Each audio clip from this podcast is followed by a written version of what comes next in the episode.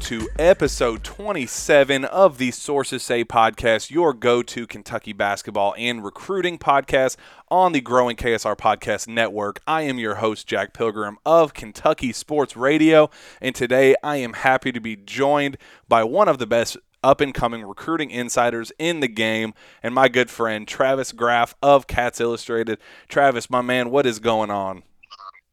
Just living the dream, man. Living the dream. How are you doing? I, I heard you on the uh, pregame show today. That that was exciting for you. Well, it was, man. It's uh, got to got to make money moves somehow. Um, yeah, it was kind of a last second thing. Matt texted me and said, "Hey, is there any way we can get you on, uh, get you on the pregame show?" And and I drove to Lexington. And you We were made- in the car before you replied. we made that happen absolutely and uh, it went i mean yeah I, I thought it went pretty well. And in, in fact at the very end of it matt said that uh, he wanted me back to do the pregame show on saturday. And i'll be i'll be co-hosting with none other than uh, richie farmer which will be pretty pretty interesting. Um, quite the generational gap between the two of us. But man i'm excited. I'm i'm a big uh, uk basketball history guy. And you know i watch film religiously and and you know but just uh, you know I've Kentucky basketball going through my blood I have my whole life. So to you know to kind of be able to do that that's going to be pretty freaking awesome. And uh,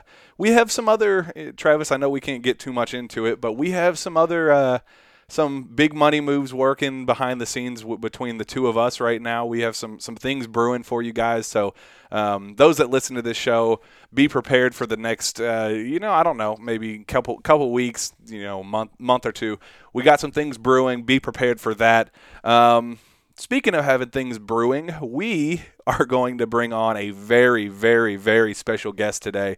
Um, you know, we you might have seen it on Twitter, but 2022 five-star guard Skyy Clark is going to come on the show and talk to you guys and and kind of just um, you know, I, I, I want this to be an opportunity for fans to to know who this this class of 2022 kid is. I know we've gone o- over and over again about the class of 2020. We're starting to dive into the 2021 guys like Paolo Banchero and and you know Moussa Cisse, Moussa Diabate, guys guys that um, you are you're starting to grow more and more familiar with. But um, you know 2022 is right around the corner, and and that is you know there's there's so much talent in that class, and and one of them that is absolutely booming right now in the high school scene is Skyy Clark. So we, we wanted to get him on. Um, there's a lot of rumblings that Kentucky is the way early favorite. So we wanted to bring him on so you guys can kind of get to know him a little bit more before uh, he becomes a legitimate. I mean, he's already a legitimate UK target, but before before things get really, really serious here in the next, you know, shoot, probably the next couple months. Honest, honestly, uh, this is going to be a massive, massive player in the next, in the very, very immediate future. So, we think it's going to be an awesome time. Uh, we're lo- really looking, really looking forward to it. Uh, forward to it. And uh, with that, let's just jump right into our interview with Skyy now. We are happy to be joined on the phone by 2022 five star guard and Kentucky recruiting target, Skyy Clark. Skyy, how are you doing today, man? I'm good. How about you? We're doing good. Uh, we appreciate you taking the time to join us tonight. Uh, we know the fans are going to love it. Uh, they they love getting kind of the inside scoop on on some of the future kids and, and who Kentucky is potentially going after. So we are we are thrilled to have you on. We know this is going to be something that, that Kentucky fans really enjoy and just kind of uh, college basketball fans as a whole. It's it's, it's going to be good. So. With that, let's go ahead and get started. Um, for those that don't, uh, for those that that follow high school basketball closely, um, they know who you are and what you bring to the table as a player. But um, for those that don't, who who is Skyy Clark, uh, both on and, and off the floor as as a person and as a player? Well, as a player, um, as a player and a person, uh, just know I'm always giving my all. Uh, I'm a very loyal person. Um, I love having fun. I'm a goofy kid. I'm a God fearing man on the court. Uh, always playing my hardest. I love getting my teammates involved, and I love winning. No, what is what is something that not many people know about you? I mean, people can look up on YouTube your highlights and, and watch watch your games, but what do you like to do off the basketball floor that kind of might come as a surprise to fans? Uh, well, I love learning a lot of things. Uh, like I want to learn how to play. I'm learning how to play guitar. I'm learning how to play piano. Uh, I'm a very goofy kid. I ride my bike around my neighborhood a lot. I once rode my bike 11 miles away from the house and got lost. But, uh, but yeah, I just I'm an explorer. Uh, I love learning new things. So, as a player, what do you think separates your game from the rest of the players in your class? Your dad, uh, whenever I talked to him not too long ago, he said people call Mhm. you Skyrie. Like, Oh yeah. And what what's your opinion on that? And what separates you from the rest of your class? Uh, I love the nickname. Uh, a lot of people say I play like him, and he's one of the best point guards, in, if not the best point guard in the league. So just having that nickname is a huge thing, and uh, that's what separates me is if you look at the top, really like top thirty kids in our class, all the kids can shoot, all the kids got a handle. All like pretty much have like a lot. We all have a lot of skill, but I think what separates me is just my hard work. Uh, I work out every day. I give it my all. Uh, on the court, I play with a lot of energy, a lot of passion, uh, and I love playing defense. And so I also love winning. So just those things combined, I just bring a whole different, different like vibe to the court. Now you've been pretty outspoken about how rankings don't matter and all that, and you let your Mhm. play do the talking on the on the floor. I think if I think your play must be doing a lot of talking because like every other day your dad is texting me like, "Hey, Skyy just dropped thirty points. Skyy's doing Skyy, Skyy just dropped forty and uh, well I don't remember the exact number, but Skyy just went off in a pair of Kobe's in a twenty four jersey. Mm-hmm. Before we get to any other questions, what what was the what was the Kobe thing like for you? Uh, it was You're out there in L.A. Oh yeah, uh, it's it's. I still don't even. I just I forget about it sometimes because I still don't believe that he's dead. It's just it's a heartbreaking thing. Uh, it affected the whole city.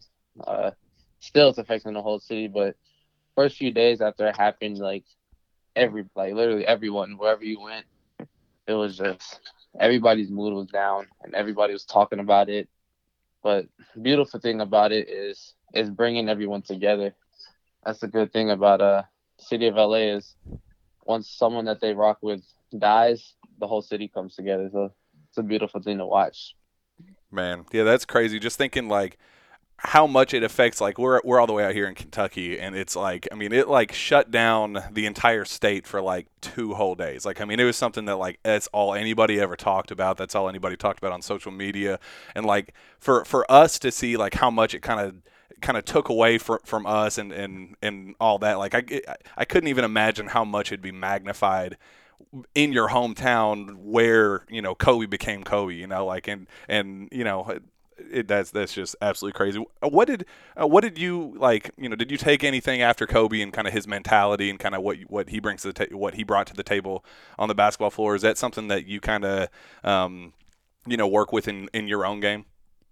Oh yeah, um, Kobe is one of the biggest reasons why I started playing basketball.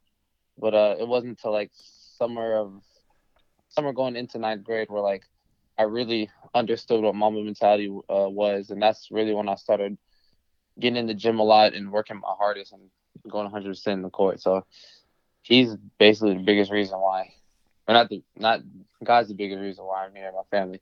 But if it wasn't for seeing like how hard he worked and stuff, I don't think I would be as good as I am right now. Now, kind of shifting a little bit more toward, you know, back toward, um, you know, you and your growth in, individually, and, and kind of you you growing from se- seventh, eighth grade. You know, kind of how much you've you've grown over these last couple years in particular. Um, when did you kind of first realize that you were going to be a high major player at the college level, and like, did you have an on court moment or anything like that where you just kind of realized like, whoa, I I think I can play in the NBA. It really wasn't. It really wasn't until beginning of this my soph this year, so my sophomore year. Um, I really lacked a lot of confidence in my game. I started playing fifth grade. I started off as a center. And as the years, I developed into a point guard, but I didn't really have much confidence in my game. I was just really doing it because people were saying I was good, but something clicked uh, this year, and my confidence went up and everything. So yeah, it was it was this year.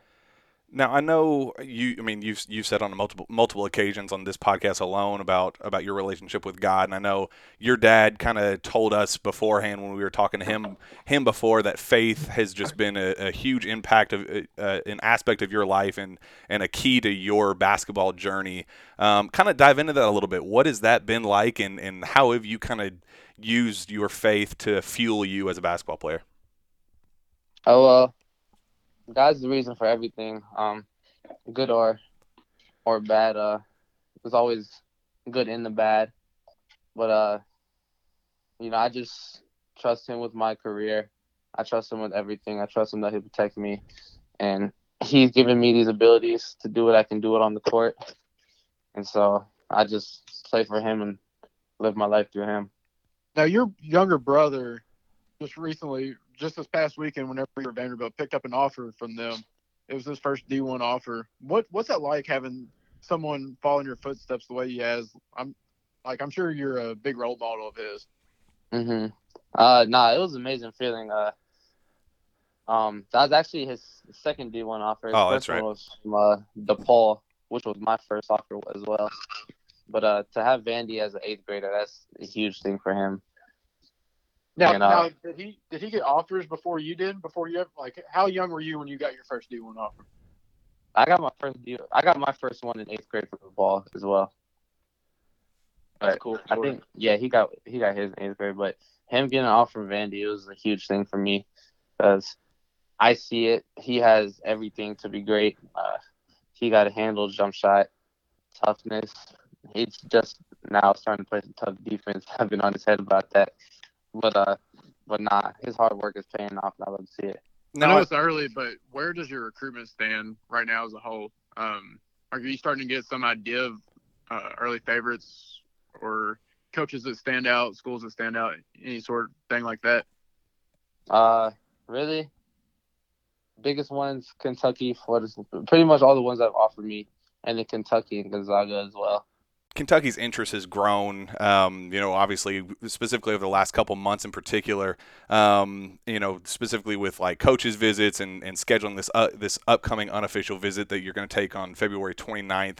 Uh, what is what is your interest in that program right now, and, and just kind of why why do they have they kind of separated themselves out um, a little bit for you?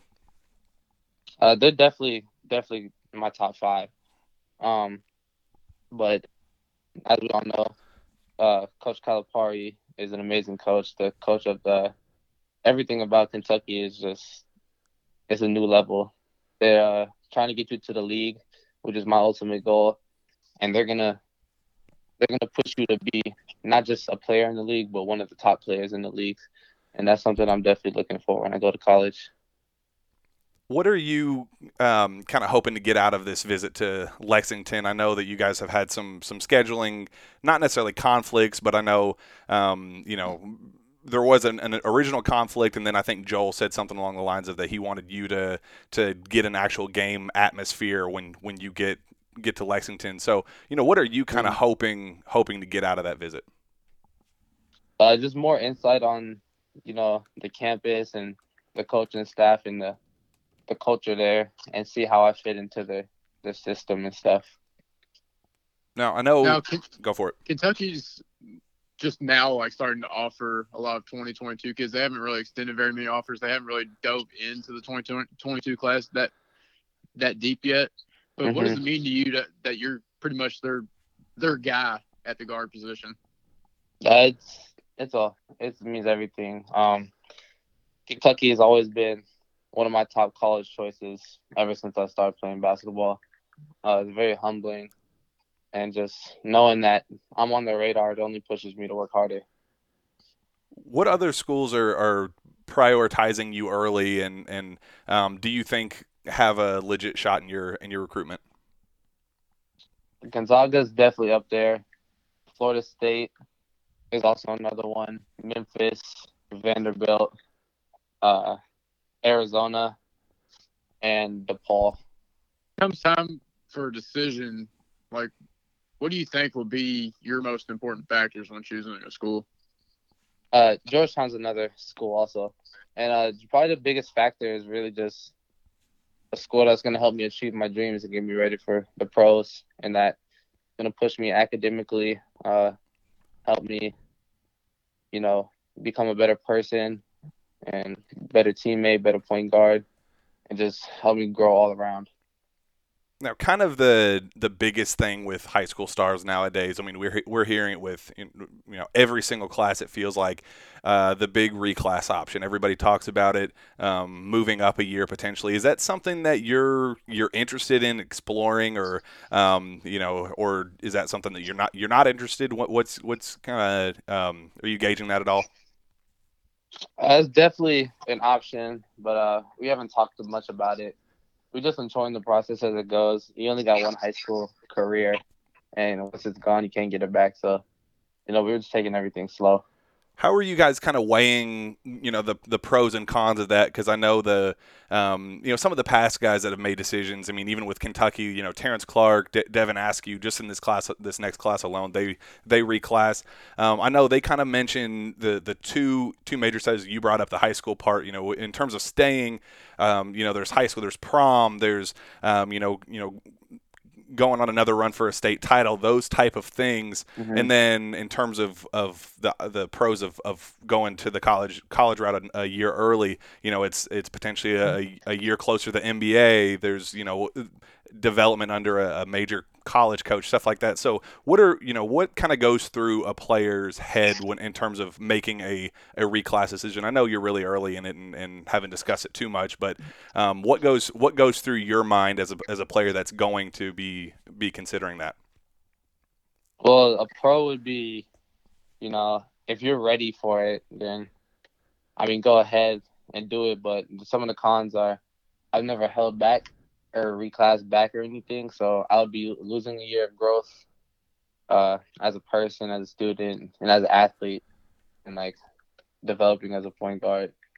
A lot of dudes who reclass up um, don't really pan out well because that year of growth is really important. Yeah, absolutely. So for for fans, you know, trying to dive a little bit more further into your game and kind of what you bring to the table on court. Um, what would you say your biggest strength is uh, on the basketball court? What what separates your game in particular from from everybody else out there? I would say just making my teammates better and my ability to get my team involved. Uh, I'm listed as a combo guard, but I think I'm more of a point guard.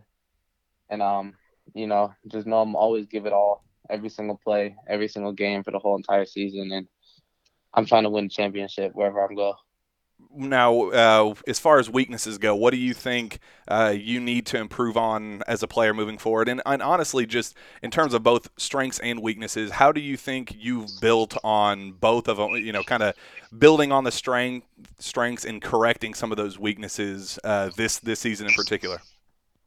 Uh, well, I think the two most important things, um, three technically, uh, my IQ uh, just get my IQ more better as a point guard. Uh, more consistent jump shot. My jump shot percentage from last year to this year has jumped up a whole lot. Um, I think I'm shooting 85 or 86 percent from the free throw, and like 38 percent from the three point. And uh, yeah, it was a lot higher than last year. And then also getting my body ready for the next level. Now I know it's it's pretty you know you're you're far off from a decision and, and and all that stuff. But have you talked to any other players about potentially teaming up, or is there any other guys that you're you're interested in in, in playing with at the next level? Um, you know, is are you even at that point yet? Uh, yeah, I can't mention who, but uh, we got we got some things in the in the working. That, uh, all right, so is, if it happens, is, then it's gonna be scary. Is this a package deal, like a quote package deal that never happens, or is this like a all right, this this thing could actually happen type of deal? Nah, this this for sure for sure can happen. Uh, yeah, and if it does, it'll be it'll be real scary. Now, is that a 2022 kid or is that a 2021 one kid? Is that or is that part of the the I can't tell you? It's a it's a it's a few 2022 kids actually. All right, all right, I got you, I got you. Um, Travis, you got anything else that, that you wanna you wanna add? all right, Scott, can you teach me? I've watched your slam documentary stuff. I've watched all your other things. Can you teach me Mhm. how to be as cool as you are on camera? And can you explain what it's like Thank to you. get a haircut like four or five like every four or five days? Oh yeah. Um, I mean, you just gotta be born with it. I I can give you, I can give you a few pointers, but uh, but nah, the haircut thing, uh, just gotta stay fresh, you know. You you, gotta- do you miss the lower hairline? What happened? You miss the lower hairline like you talked about in the documentary? Yeah, but thank God I got it back. So we're we we, we chilling right now. But uh, yeah, those those dark times for me. well, what you you have one one more game left this year, or at least Nah, the, the our regular season. over. Yeah, uh, our regular season ended last week. Um, but we got our first playoff game tomorrow against Campbell Hall, and we win that. We got our second one Friday. All right, well, um, man, un- unless Travis, if you don't have anything else, um, you know, we can we can go ahead and end it there, man. This was this was a ton of fun. Um, you know, good luck in that game that game tomorrow and the rest of the season as, as the postseason goes on. Uh, man, we, we really look forward to talking to you again, and uh, good good luck in, on your your trip to Lexington here next in the next couple weeks. Thank you. I'm excited. Uh, thank y'all for having me. I look forward to speaking with y'all again. I got you, man. Yes, well, sir. Well, that's that is Skyy Clark, and uh, um, we'll we'll see you later, man. I see it. Thank you. All right, we are back from our interview with Skyy Clark, and man, Travis, that that is one charismatic kid if I've ever heard one. You stole my word, damn it. that, is, that kid is electric on a microphone, and he's electric in front of a camera. Like I said during the interview, he has I forget the exact number. He's pushing almost 200,000 Instagram followers. He's a superstar out in LA. He's got 192,000 followers on Instagram, getting like 30,000 likes per um, per post. I mean, just a superstar on and off the court, social media mogul. He's he's all that. He's a well-rounded kid, very well spoken. I liked what he was talking about with his faith and talking about how you could tell he he lit up when talking about his younger brother getting that Vanderbilt offer. Man, isn't isn't that awesome? Just how you, you know how open he is about his about his faith and how much he you know he he factors that in with his life and how much he he aspires to be a role model for his younger brother and and I mean he it's there's so many celebrity type type basketball players out there that you know they they they shortchange you with answers and they'll they, you know they'll give you the typical BS. But man, that is a kid that just loves who he is as a person and how he was raised. And and man, that that was just one heck of an interview. Travis, real quick, give me uh give me some of your favorite moments from from that, and, and kind of we'll we'll just kind of go back and forth talking about uh you know kind of what just what we heard in general. Well, I already talked about what he's talking about with his faith. I I love that he's very open about that. I love how he's open about everything. And I'm gonna have my ear to the ground. I know you will too. Trying to figure out who the heck he's talking about with the with uh, possibly teaming up with in co- in college, because if I'm like I said, Skyy is one of those players that is huge on and off the court. He's going to attract very many top level players to play alongside him, and just his personality is going to attract them alone. But also, I mean, he's one of the more electric scorers on the West Coast, if not all in all hi- high school basketball.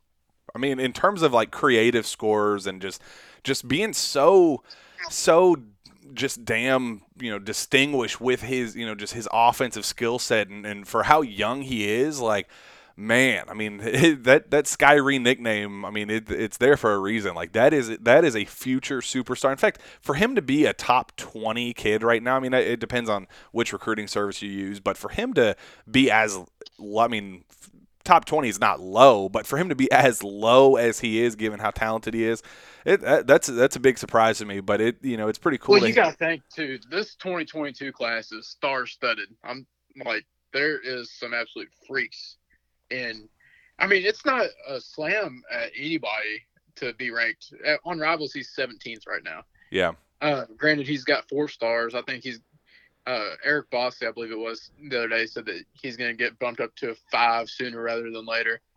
But if you look at this top 25 of this 2022 class, there there's some dudes up there.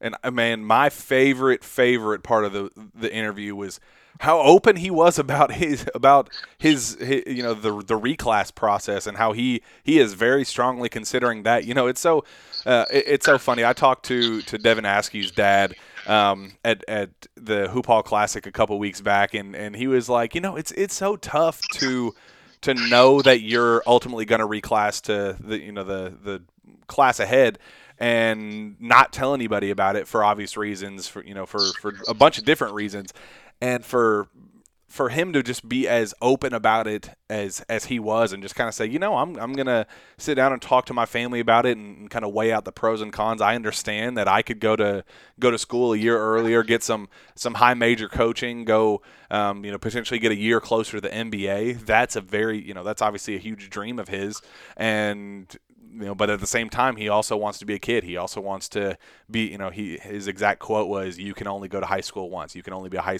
uh, a high school in you know a high school student once in your life."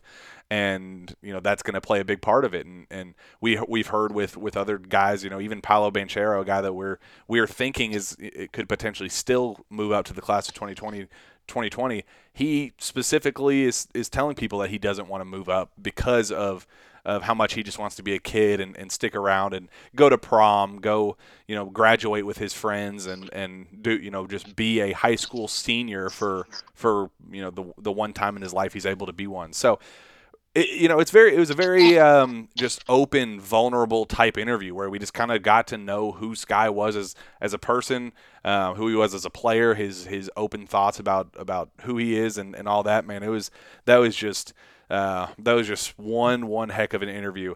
Um, Travis, okay, now after talking to him in person or you know on the phone, give me your your gut reaction to his recruitment. What do you you know what do you think now uh, about Kentucky's chances of landing him?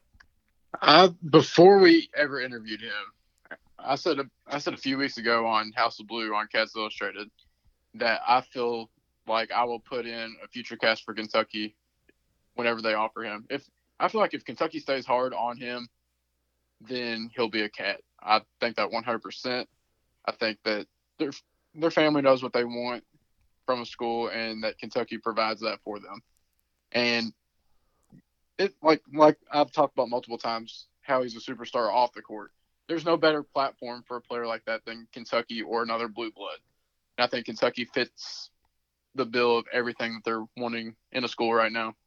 And so, yeah, I think as right now, my money would be on Kentucky for either 2021 or 2022. I, I don't know which class it'll end up being, but I like Kentucky's chances.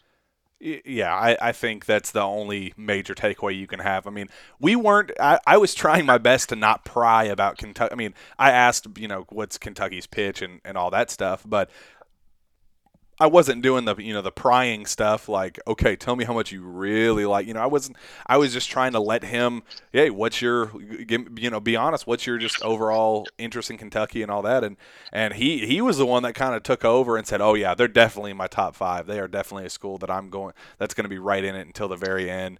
Um, I mean the only school he really glowed about the same way I mean or even in a in a comparable way was Gonzaga. And you know knowing what what we've heard, you know, on the recruiting trail and all that.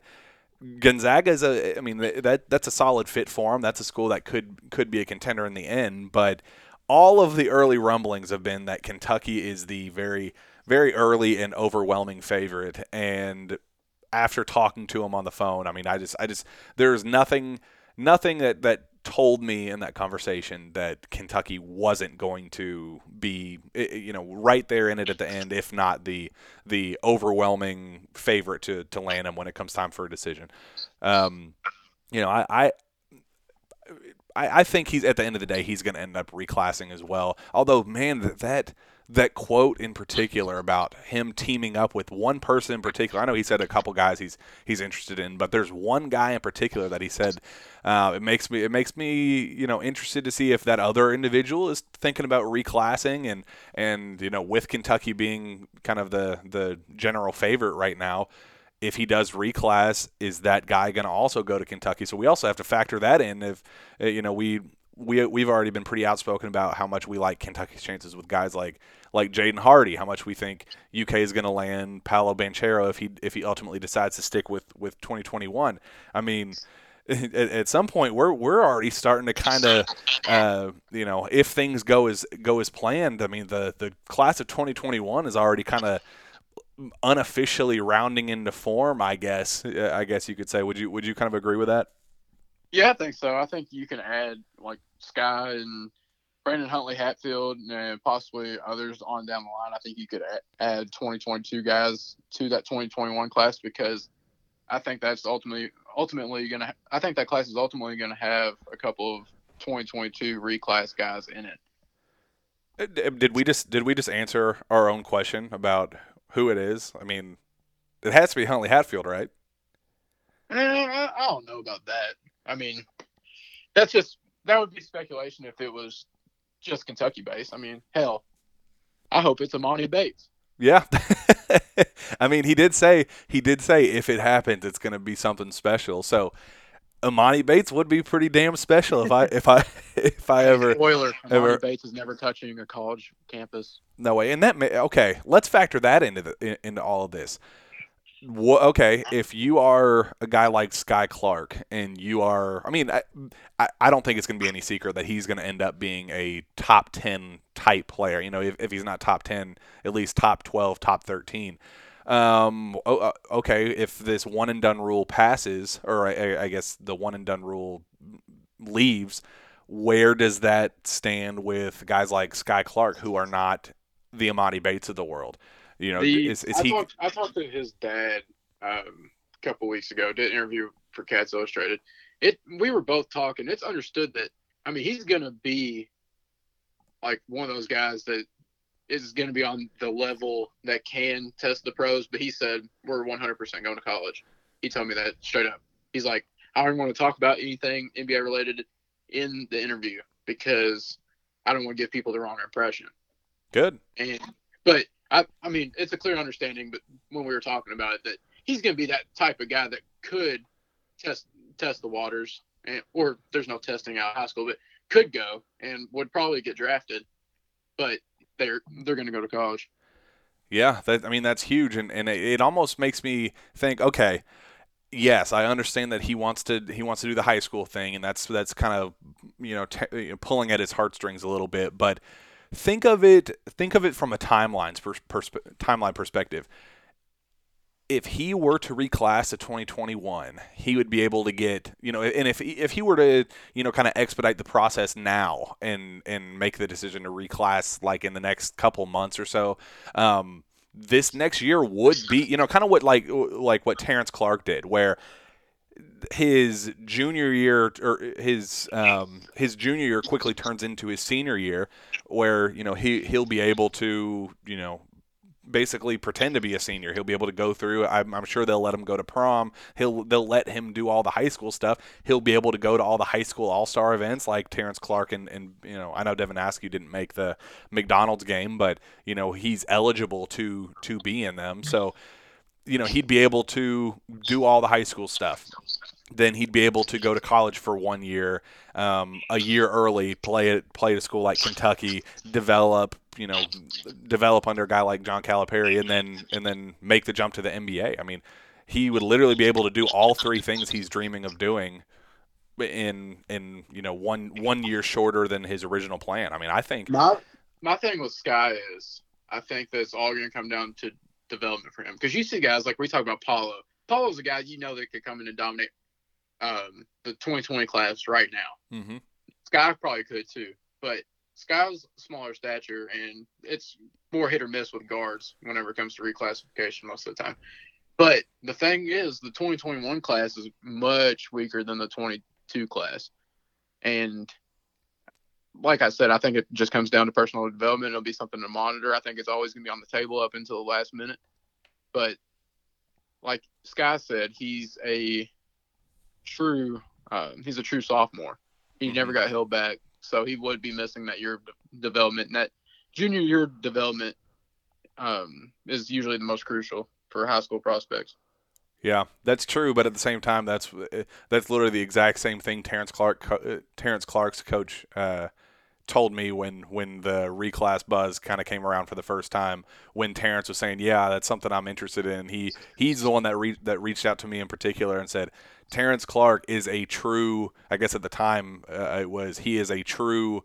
Um, junior, he is stepping on campus as a junior this fall. He will not be reclassing and I kind of you know took him at his word, like okay, yeah, I mean it does make sense. He's, yeah, you always have to take him at their word. He, he's at you know he's of age to you know it's not like he he moved up a year. He's he's on pace for what he's supposed to be, and still at the end of the day, what did Terrence Clarke do? He decided to reclass. So I if if I were to you know make a make a final decision right now based on what what I know, I think I think he will be playing at Kentucky in two seasons. I really do. I think I think he will be a part of the class of 2021, and uh, he'll be a pretty damn good one. That's that's going to be a kid that that is going to put up numbers at the college level. I mean, I, I do I hope it's Kentucky, yeah, but um, but no matter where he goes, that's going to be an, an awesome awesome basketball player and just an awesome person, man. That was such a fun interview talking to him, just kind of getting getting to know him. You know, we we said before before we got started that we just wanted it to be,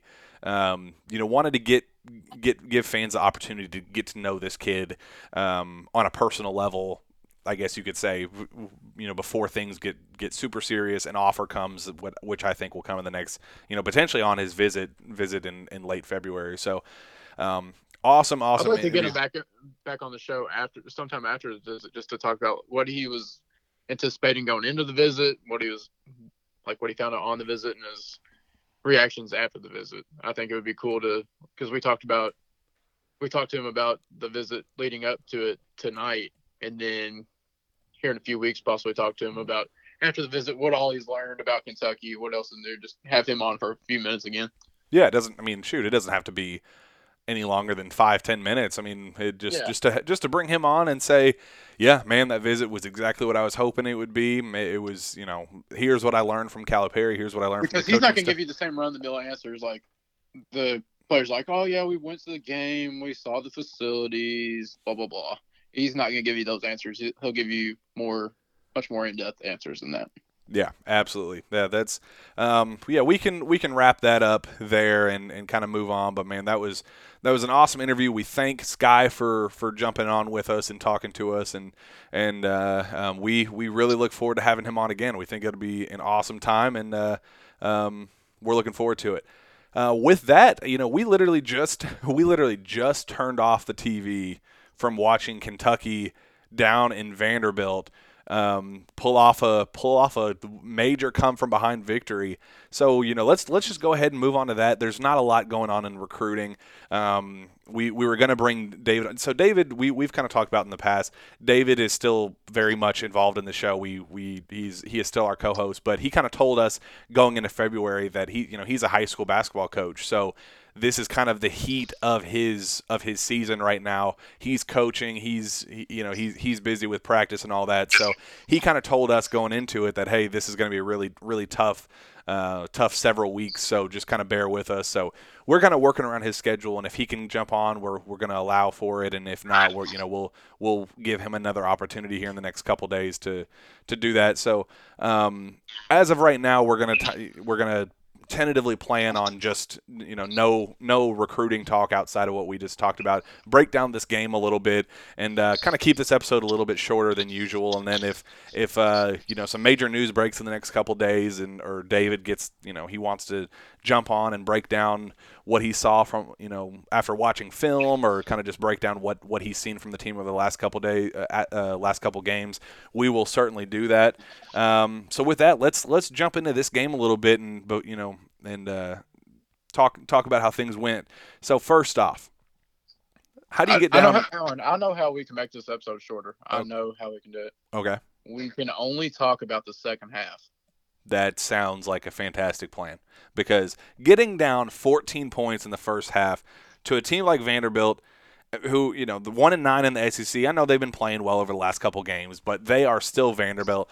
They can you know Kentucky came out and like Travis said, we're, we'll we'll run through this very very quickly. They came out, they were sloppy. I think t- two assists in the first half uh, on ten made baskets or something crazy, maybe nine made baskets, and I think Vandy had. Uh, what was it? 10 assists on 13 made baskets, I believe what it was. It was very obvious that, that Kentucky was just all sorts of discombobulated in the first half, whereas Vandy was hitting their shots. They were uh, passing the ball around, finding assists, just night and day difference. And then it was like everything flipped in the second half. Kentucky came out firing almost immediately, and we got huge, huge games from guys like Tyrese Maxey. Tyrese finished with 25 points, 10 of 17 shooting, three of four from three, including that one that bounced all the way, damn near hit the ceiling and and bounced back in. That was massive. He also had four rebounds uh, and two blocks and two steals. Huge game from him. And then behind him, Immanuel Quickley once again, 18 points, three of four from three, seven of seven from the line. Also had five rebounds, three assists, and a steal. Those are the top two stories from this game. I mean, the, the guard play from those two in particular was absolutely stellar. Give me your your top takeaway from this game. You named the top two takeaways and you named the top two guards, and you didn't even name the one that almost had a triple double. Ashton Hagans had 11 points, 10 rebounds, and eight assists. After a rusty, rusty, rusty first half, after a hell, his last few games have been pretty shaky. He's he uh, he's had 22 turnovers versus 25 assists over his last five games. Horrible. Yep, and, that's, and that's an average college point guard, but that is not what Kentucky basketball needs for them to make a run in March. But tonight he had one hell of a bounce back game. He missed a couple bunny layups, but I will take that if he's playing full speed up and down, wreaking havoc like all of the guards were doing tonight. I will take those misses. Um, he was finding the open man, making the easy pass. That's the main thing. And like you were talking about Tyrese Maxey, the scary thing for college basketball is he's really starting to turn the corner these last few games. He is yeah, 25 points tonight. Um, another thing, Ashton Hagans only had one turnover, so he had eight assists and one turnover. So that that was great. UK was blocking shots like Nerlens Noel and Anthony Davis were out there. I think they ended up with 12 total. Um, Nick Richards had three. EJ Montgomery had three. I thought uh, I thought EJ played like he didn't really stick out at all. But you look at the box score, he gave you six points and nine rebounds and three blocks. You would take that on a nightly basis any time of the week from him. Plus 15, te- uh, second on the team behind Immanuel Quickley. I mean, he was he was effective. He was he was efficient. Um, he lately he hasn't been a guy that's that's been trying to force the issue shooting the ball. He is he is kind of turning into a I'm going to try to be a um, you know do whatever I can to you know outside the box score. I know he did make an impact on the box score, but he's trying to just be a high energy guy. He's trying to, you know, be a, a high level defender. He's he's trying to make the, you know, the open passes. He's trying to move the ball around. It's like he it's like he's trying to, you know, take it take um, the next step up in his game outside of, of just the point total that, that people have kind of been hoping for out of him. So, man, I, I like, yeah, I, I completely agree. I am very, very, very happy with, with his play lately right now, you saw how Kentucky was whenever they let the guards rip and run in the second half. You saw mm. how electric that offense was. Right. And you saw how free flow, free flowing it was, and like they were, they put the best backcourt in the country on display tonight. Mm-hmm. And would you rather have more spacing, possibly uh, Richards and Brooks, or Richards and four guards, or would you rather c- continue with um, EJ and Nick type of deal. Because, like I said, EJ played great tonight, but you saw what the guards can do whenever they have more spacing. Yeah, I think I think that that is 100% the answer. I think um, when when they can kind of get out and running, and I think I think the big problem that kind of with Ashton is has been he has had tunnel vision because things are clogged. Just you know, he he runs into a, a clogged lane and kind of jumps up in the air and kind of assumes, hey, there's going to be somebody open somewhere, but they're you know being well defended. It, things, yeah. I mean, I think that's a really good point. Things have just been a little bit too um, too uncomfortable for the team. You know, given you know, the the current lineup and and you know, I, I really do like that get out and run that four out with with Keon and and uh, you know I, I yeah I completely agree. I think that's that's that may be the answer moving forward. Mm, I mean, um, I like what EJ's been bringing to the table, and I think I think switching them out back and forth, and I mean, you don't have to go to that, you know, get out and run type thing. Every, I would like to see four guards with if uh, guys like Hagans, uh, Maxey, Quickley, and Juzang can rebound like they have, like they've shown that they can. I wouldn't mind a period of time playing with four guards and a big because we were talking about EJ and Keon. You saw tonight Keon was making a couple of silly mistakes. He he played decent off the bench, but EJ is thinking a lot less whenever he's out there. He's just doing. Keon's still thinking. Mm-hmm. Yeah. I've... So I, I think that um, I'd like to see a four guard lineup. Yeah, I that, I think that'd be pretty darn impressive, man. The Ashton thing has just been that has just been been very difficult because I mean to start the year, I mean Calipari said that he was the best point guard in college basketball, and I don't think anybody anybody you know, argued with him. I think everybody just kind of assumed, yeah. I mean, in terms of of how he's finding his teammates and the assist numbers are up, turnovers are down, and you know he was he's getting getting to the line, making shots, you know, better than he ever has, and you know, at the line his his entire basketball career. Um, he was doing it all, and it was just like something something happened where where it's just like something something flipped and and he I think John uh, Joel Justus said in a media media opportunity that uh, he might might be a little winded. Um, you know, th- at this point in the season, he's he's starting to get a little tired. Um, I think we, you know, he kind of hit that brick wall last season around this time as well. Just like man, he has to do whatever it takes to fight through because I mean, you, know, you're going to get 15 plus from Immanuel Quickley every night. Um, you know, you can rely on Nick Richards. You know, you can, but but you you you got to get some you got to get something consistent out of Ashton Hagans every single night, and it doesn't have to be uh, 25 and 11 assist point uh, assist per game type thing. It can be what he did tonight. I mean, tonight was the, the perfect example of when when Ashton Hagans kind of takes a step back. He slows down. He lets you know just he he thinks when he does that Ashton Hagans, you know, just I mean, he is the he is the reason that things kind of d- just work. I mean, that he had eight assists. He, he could have had several more if it weren't for missed layups. He could have made a, you know another layup or two, but he you know he is kind of that focal point on the team that they need him to be you know to put forth efforts like this on a you know a, a regular basis. Um, rough first half for him, but man, in that second half, he he looked like a special basketball player. Great to see after his five game or so slump.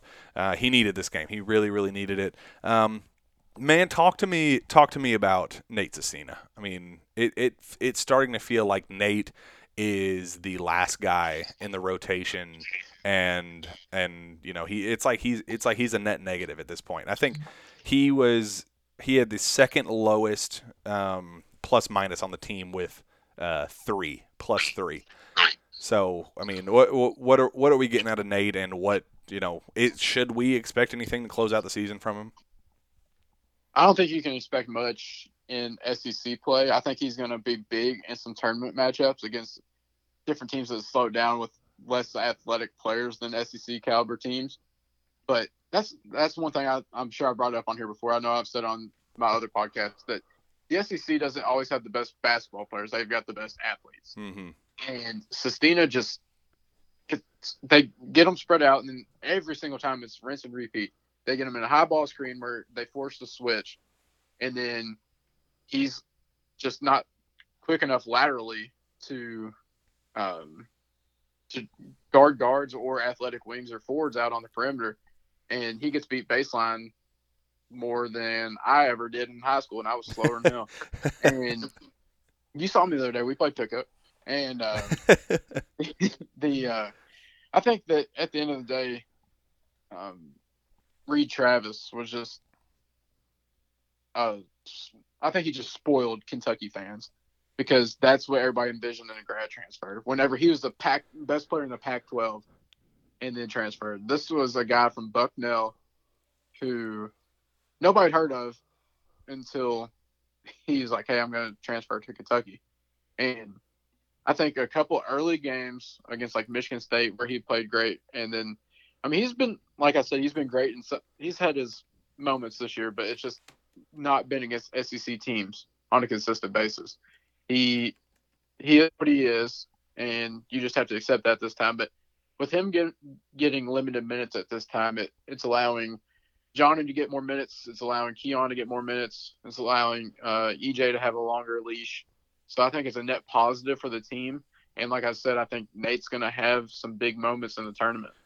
Um, so I, I don't know off the top of my head how many games there are left, but what are there? Eight more regular season games left. Uh, that sounds right. Um, I'm pulling it up right now. Um, do do do do do. All right, we have Ole Miss on Saturday, followed by LSU. Um, followed by LSU, Florida, Texas A&M, Auburn, Tennessee, and Florida. So that is one, two, three, four, five, six, seven games left in the regular season uh, before we hit postseason play. With seven games left, Travis, give me your overall optimism or pessimism going into postseason play about you know whether this team can can still you, still think they can make noise or not. I think the second half tonight should turn on a light for this team. Will it? Who knows? But we'll know next game because I think that they finally realized in the second half, like, hey, we can kick this team's ass. And they had been playing to down to the level of competition every single game during the SEC slate.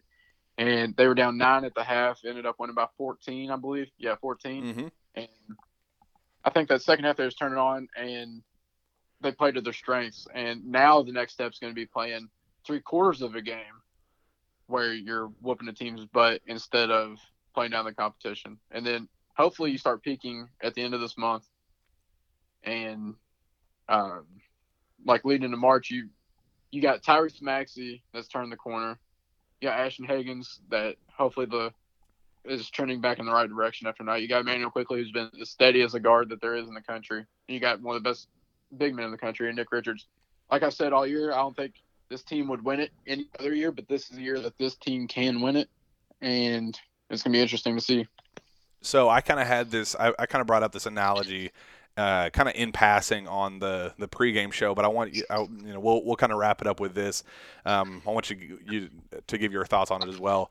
Last season, it felt like PJ Washington was the consistent. He was the guy that you could rely on every single night. The only other guy on the team that you felt pretty confident could kind of match, not necessarily match the production, because PJ, I mean, he was one of the top players in all of college basketball for a reason, um, but somebody that you kind of knew what you were going to get every single night out of, and that was Tyler Herro. Those were kind of the the two guys um, that you could rely on any given night, and you just kind of said we need something out of at least two, you know, one one at minimum, at least two guys to to make a, a serious run this year. Um, this year, it kind of feels like Immanuel Quickley and Nick Richards have become those those consistents that we saw, you know, just like out of of uh, out of uh, um, PJ and, and Tyler Herro last year. It feels like you know any given night that Nick is going to give you 15 and 7, 15 and 8, 14 and 8, something something along those lines. That's a that's a you know pretty much a guarantee at this point. Immanuel Quickley you know you're going to get 15 plus out of him. You know he's going to go to the line six times, you know, six times plus. Um, you know that those are kind of the, the two guys that I'm looking at right now as the as the guys that you know what you're going to get out of in March is there anyone else on the team right now that you trust to make that a third? Basically, the, do what Kentucky didn't have last year outside of PJ and, and Tyler. Tyrese Maxey, um, he's given me hope the past couple games moving forward, and I think that last year they thought that guy all season long was going to be Keldon Johnson, and it never he never turned it on. Um, freshman Ashton Hagans kind of just didn't get it done in the Elite Eight against Auburn, and that's a guy that it, it's going to be hard for them to win all last year with him at point guard. You know they're right there, uh, but what I what happened what happened was what I thought was going to happen all along. But back to the original question, I think that Tyrese Maxey is going to be the guy, and I think trying to think. Do you think there's anybody that can be a Reid Travis on this year's team? Um, well, I don't think it's going to be Nate Sestina. I think it's going to be EJ. I think EJ is going. I mean, like like what you saw today. Reid Travis wasn't going to be um, you know, just because of the pure dominance that was PJ Washington, you knew he wasn't going to be a, a 20 point per game guy at all. I mean, th- that was just the fact of the matter. But you knew that Reid was going to give you the the intangible stuff. You you knew he was going to provide toughness. He was going to grab grab some tough rebounds. That's kind of what his game progressed to at the end of the year, um, and that's what EJ's kind of slowly slowly turning into. You know, you know he grabbed some tough tough boards today. Um, he was he was finishing around the rim. Um, he had that one putback that was re- that was really impressive. I think that could be uh, a pretty solid comparison. I mean, shoot, if you if you look elsewhere, I mean, sophomore Ashton Hagans versus freshman year Ashton Hagans, it's going to take a massive, massive upset. I mean, we, we kind of saw over the last five games him play like freshman Ashton Hagans, but if he plays like he did in the second half today for the rest of the season, I think Kentucky is dangerous. I think that is the X factor right there. I think you got to get your consistency out of out of Immanuel and and Nick. I think you got to you know get 12 plus from Tyrese every night. And then Ashton. Ashton is the one guy that you got to think, okay, if he can if he can be a um, even an 8 point you know, 8.9 assist kind of guy, I think Kentucky's going to be very, very dangerous in March. Is, is is there anybody else that you kind of see as the as the X factor to to all of that? No, I I think all of our points are mute if are moot if um, Ashton Hagans isn't playing to the best of his ability because I don't, I don't care who steps up and is the PJ Washington and who is the Reid Travis and who is the Tyler Herro. If you don't have Ashton Hagans playing as one of the best guards in the country throughout the turn throughout the entire tournament, Kentucky does not have a chance to win. It starts and ends with him, in my opinion. Yeah, I think a, a lot of the fans in the first half, in particular, were you know, sky is falling um, this this this team isn't going to go anywhere in March. This team will never figure it out, and all that stuff. And it was like it was funny to see how quickly they all just kind of went silent after they started beating up on a team they should have beaten up. Like I mean, they they they turned on their jets. They were playing just you just just awesome basketball on both ends of the floor. They were defending, they were making shots, they were putting, you know, finding, finding, creating open looks. I mean, it was that that second half team I know Vanderbilt is Vanderbilt, and, and you know I'm not discounting that at all, but that was impressive. That was a very very impressive effort, and that's a uh, um, that that was that was definitely a step in the right direction for me to make for, for me to feel better about thing, UK's chances. My biggest thing during the first half wasn't the defense. I thought Kentucky was playing pretty decent defense. They were just getting every single bounce, every single shot was going in. My thing was Kentucky's inability to get uncontested looks against Vanderbilt, who's a terrible defensive team by every metric and that you can look up. Mm. They're mm-hmm. terrible.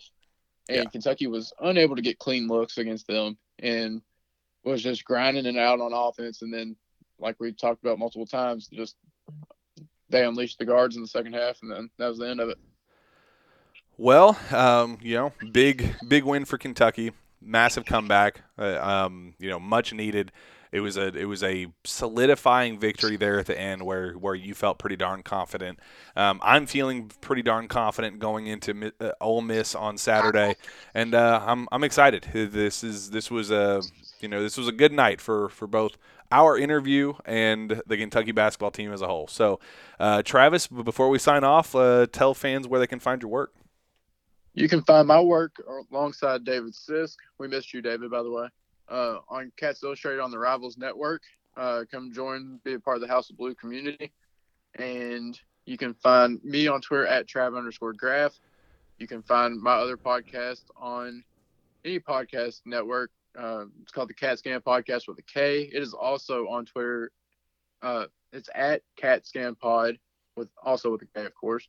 And be sure to follow that because right now we just had our 50th episode with Rivals basketball analyst Eric Bossi uh, last night, and we're for our 50 to celebrate our 50th episode. We are giving away a $50 Visa gift card.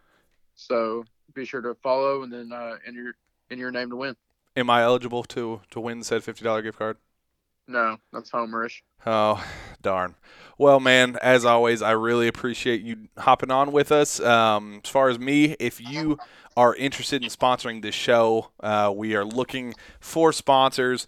Um, please don't hesitate to reach out to me on Twitter at Jack Pilgrim KSR or via email jpilgrim at KentuckySportsRadio.com. You can find me at either of those places. Um, go go like us on on iTunes, Spotify, wherever you find your podcasts. Go go subscribe. Go like us. Leave us a, a five star review. We would uh, definitely appreciate it. And with that, we will be back next week for another jam packed Sources Say podcast. We will see you then.